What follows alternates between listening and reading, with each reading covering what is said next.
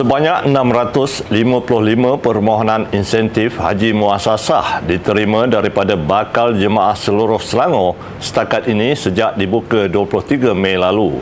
Datuk Menteri Besar Datuk Seri Amiruddin Syari berkata, insentif haji muasasah Selangor yang tertangguh 2 tahun akibat COVID-19 diteruskan tahun ini dengan peruntukan 1.5 juta ringgit sebagai tanda keprihatinan dan perhargaan kerajaan negeri kepada rakyat yang bakal menunaikan haji. Katanya sumbangan terlebih dahulu diberikan kepada mereka yang telah memiliki tarikh untuk ke Tanah Suci manakala yang belum akan menyusul kemudian berdasarkan data Lembaga Tabung Haji Beliau berkata demikian selepas majlis penyerahan insentif itu kepada 24 bakal jemaah sekitar Hulu Langat di Masjid Al-Azim, Pandan Indah semalam.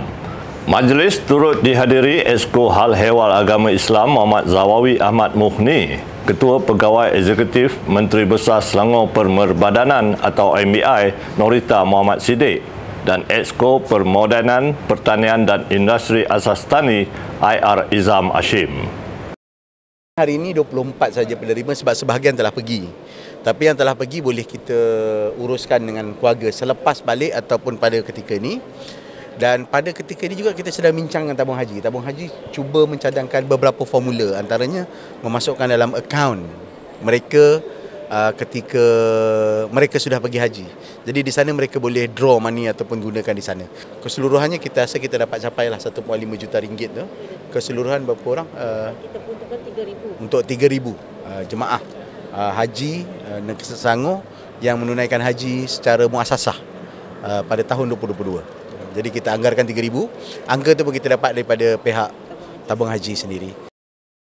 Datuk Seri Amiruddin Syari menganggap empat tahun tempoh lantikan beliau sebagai Datuk Menteri Besar Selangor merupakan satu tempoh yang mencabar. Katanya antara cabaran terbesar termasuk berdepan dengan pelbagai situasi di luar jangkaan seperti langkah Sheraton, banjir besar yang melanda negeri pada Disember 2021 dan penularan COVID-19 di seluruh dunia. Tambahnya, beliau tetap meneruskan tanggungjawab dengan menyelesaikan segala cabaran sebaik mungkin bersama pasukan pentadbiran yang seimbang dan padu. Beliau berkata demikian selepas ditanya media pada program Jelajah Selangor Penyayang di Hulu Langat semalam.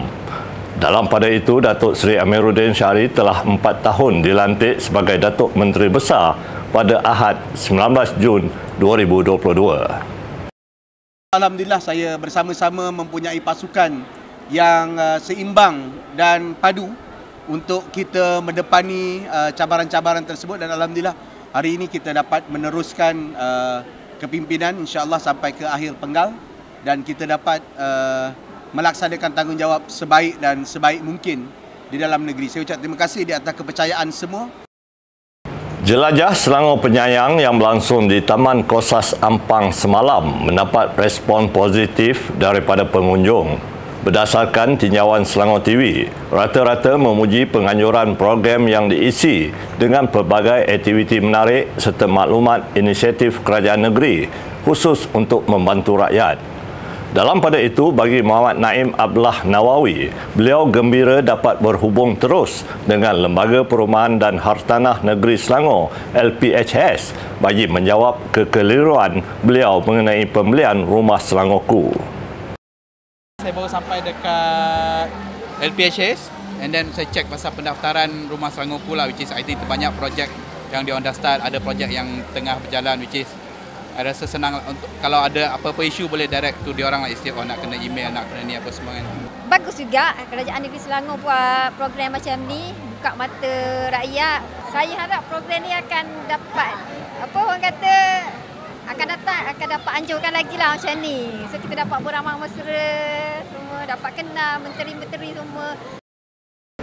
Kerajaan negeri menyasarkan sebanyak 1,000 ekor kambing dan 660 ekor lembu akan diagihkan kepada wakil rakyat, masjid, surau terpilih dan badan bukan kerajaan NGO bersempena sambutan Hari Raya Aidil Adha yang akan diraihkan Julai ini.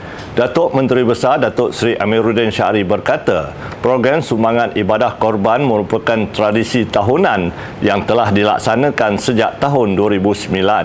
Pada tahun ini ia melibatkan peruntukan sejumlah 5.05 juta ringgit yang ditaja oleh anak-anak syarikat kerajaan negeri. Katanya, berikutan sambutan menggalakkan bagi agihan kambing yang dilaksanakan pada tahun lalu, pelaksanaannya diteruskan pada tahun ini dengan menambah 1,000 ekor kambing dengan berat minimum 35 kg seekor. Beliau berkata demikian selepas program sumbangan korban negeri Selangor bertempat di Dewan Raja Muda Musa, Seksyen 7 Shah Alam semalam. 1,000 ekor kambing dan 660 ekor lembu secara keseluruhannya untuk masjid, surau, pusat-pusat khidmat dan juga NGO-NGO seluruh negeri Selangor. Dia adalah hasil daripada sumbangan anak-anak syarikat kerajaan negeri, MBI, PKPS, Worldwide dan ada pelbagai lagi keseluruhannya sebanyak 5.05 juta ringgit Malaysia kita serahkan. Formulanya sedikit berubah tahun ini sama dengan tahun lepas. Sebenarnya perubahan tu mula tahun lepas mungkin tak perasan apabila kita dulu kita bagi lembu lebih banyak ataupun kesemuanya lembu. Kali ini kita juga bagi kambing ya. Jadi satu surau lebih kurang satu masjid lebih kurang ada seekor lembu lebih kurang dan juga uh, ada empat atau lima ekor kambing yang kita berikan. Lembaga Zakat Selangor LZS buat julung kali mengadakan majlis sambutan Hari Guru khusus buat guru pembimbing asnaf mualaf GPAM iaitu individu yang dilantik khusus oleh LZS bagi mendidik asnaf mualaf mengikut modul buku teks mualaf yang dibangunkan bertempat di Hotel Acapella Shah Alam seramai 182 orang guru pembimbing asnaf mu'alaf daripada pelbagai latar belakang bangsa diraihkan pada 18 Jun lalu. Majlis dirasmikan Setiausaha Majlis Agama Islam Selangor, MAIS, Dr. Ahmad Syahir Makta.